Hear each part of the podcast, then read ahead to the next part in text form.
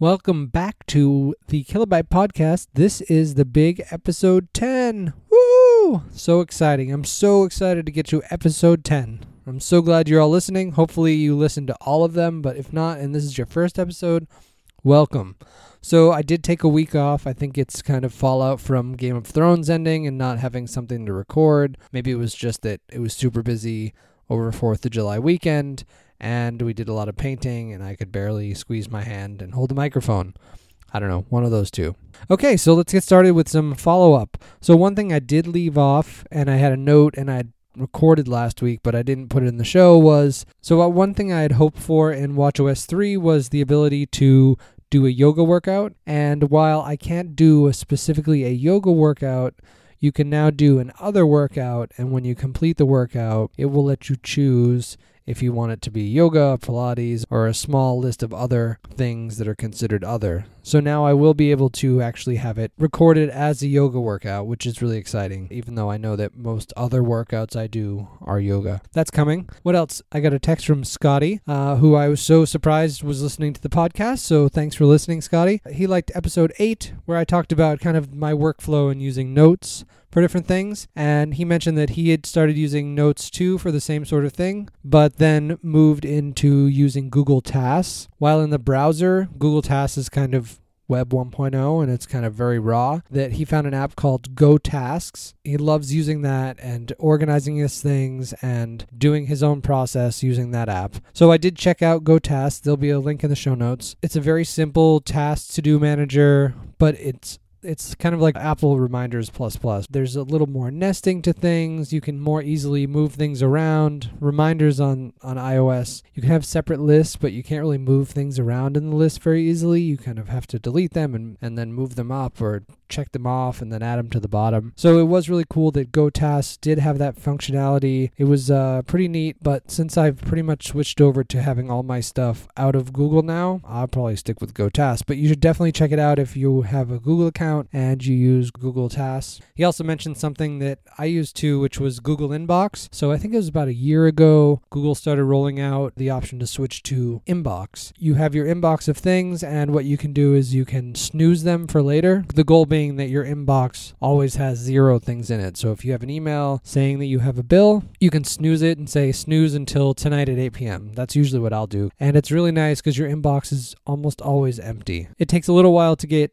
comfortable with the fact that it will come back, but once you do it, it's great because you know that your inbox is always empty. So if you have a Gmail account, I don't know how you can turn it on, but there should be some switch somewhere. It's great. It's changed how I do stuff. I used to have emails that would just sit in my inbox for a long time, and now I just send them away and then they just show up on the weekends or show up at night. And that was cool. Thanks again, Scotty, for your feedback. Since Alex is such a big fan of follow up, I wanted to make a shout out to our new listener. His new son, Vincent, who was born a couple weeks ago. So, congratulations to Alex and Anais. So this week, Apple iOS 10 public beta was announced, and I thought, well, maybe I'll give it a shot. But I definitely didn't want to put on my regular phone. I have an iPhone 5 that I use for our security camera. We use the Presence app, so I'll link in the show notes the Presence app. But basically, you can take an old iPhone, set it up, power it on, and you can have it as a camera. And if it detects any motion, you'll get a notification on your other phone telling you that there's movement, and you get an email, and you also get a, like a 30 second video of whatever happened at the house. And so I was like, oh, I have that old phone. I'll install iOS 10 on it. I installed the public beta. It went very smoothly. It's good. I was I was surprised at how stable it was and how well it worked. We installed it on Caleb's iPad so we could try out some of the messaging features. It's really cool. Uh, people are going to really go crazy for this, and they're going to have a lot of fun. At least for the first month when they send all annoying things to their friends and family and full screen things and all these different emotions and all these crazy things. I think it's it's going to be a great feature in the next release. And we did use his phone to check out the memories feature. That was pretty cool. He didn't have a lot of photos, so it didn't do a great job of breaking things out. It did break things out and it showed some pretty cool slideshows. I'm still kind of leery of trying it on my device because I just I don't want to mess with my iCloud photo library. If you have an extra phone lying around, I totally recommend maybe waiting for iOS 10 public beta 2, downloading it and trying it out. The other topic that I hadn't planned for, but I'm definitely going to talk about because it's all I have been doing all weekend, is the new Pokemon Go app. So I've been kind of following this lately, probably for the last three or four months, as more news of it has leaked out, and because the boys were deep into Pokemon over the spring, so they had to buy all the cards, and they had books of cards that they would bring to school and trade with each other. I was all about Pokemon this spring, and we need more cards. I want more cards. I saw this Pokemon Go in the news, and I, I kind of followed it to see what was going on, and I saw a couple demos about a month ago about how it works and how it's supposed to work. If you haven't heard about this, which I can't believe. But uh, if you haven't heard about it, it's an app that you can download for your phone. Um, I don't. I assume they have. Yeah, they have iOS and Android. And you log in. And it's really nice. You can log in with your Google account. You create an avatar. You then start off and you meet Professor Willow. You pick one of the Pokemon, and apparently there's like a trick you can do at the beginning. They offer you three Pokemon Squirtle and Bulbasaur and Charizard. But if you do some weird thing where you just kind of walk and you avoid them, you can eventually get offered Pikachu.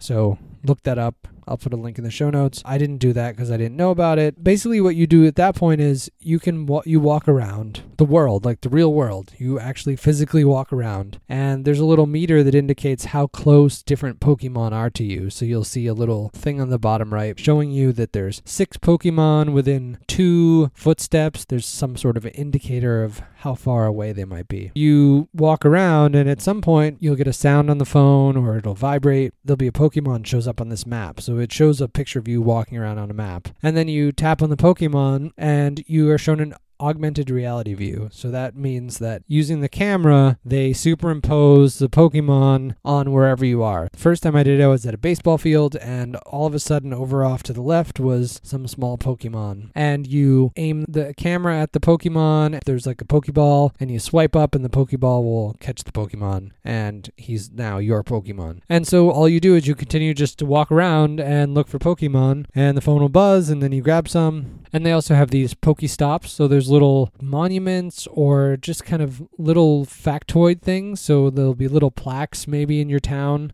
like recognizing a war veteran or some Declaration of Independence person or a famous garden. On the map, you'll see a symbol, and if you walk close enough so that you're within range of the symbol, you can tap on it and you get some little prizes. So you might get extra Pokeballs or coins. Just near our house, which is in a small town, there was actually a church up the street that was a Pokestop. So you, uh, we walked up there and we got a couple Pokeballs. And so you end up collecting all these different things, and you collect all these Pokemon, and you get these experience points. And eventually, what you can do is there's gyms on the map. So you'll look on the map and you'll see this giant symbol for a gym. And if you're close enough to the gym and you're level 5, like you've collected, you've walked around enough and collected enough Pokemon, you can go to the gym and you can battle somebody and you join a team that you decide you want to be a part of. And each gym will be run by a team and you can try to knock out the people that are there. It's a whole thing. Basically, we spent most of the weekend playing Pokemon Go. And by that, I mean I also played maybe a quarter of the time the boys were there or wandering around the yard, but the other 75% of the time it was just me because I wanted to catch them all. I eventually went to Newburyport. It's a city near us. It's not a very big city, but it's much bigger than where I live. And it was crazy. There were so many Pokestops and there were four or five gyms around me. And wherever I walked, my phone would start buzzing and there was Pokemon. I was waiting for some guacamole at a restaurant. The phone buzzed.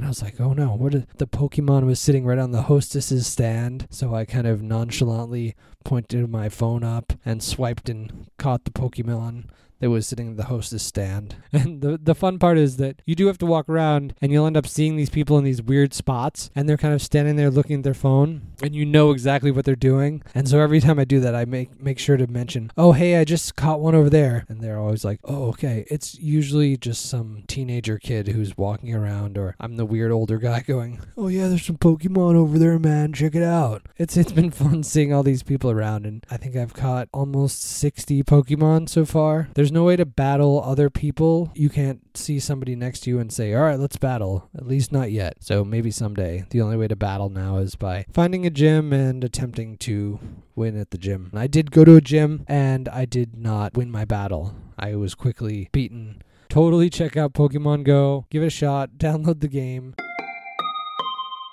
Okay, so I think that's it. I don't want to make this too long. Thanks again for listening. I'm so excited that I made it to 10 episodes. I really enjoy this. I have tons more stuff to talk about, and I'm going to keep doing this, and I'm going to try to keep doing it on a weekly basis. Next week, I'm going up to Canada for the week with my family, but I'll definitely be recording up there and trying to find a way to upload the podcast. Once again, if you want to reach out to me on Twitter at KeekSands, you can find my website, keeksands.org. I look forward to hearing from you. Have a great day.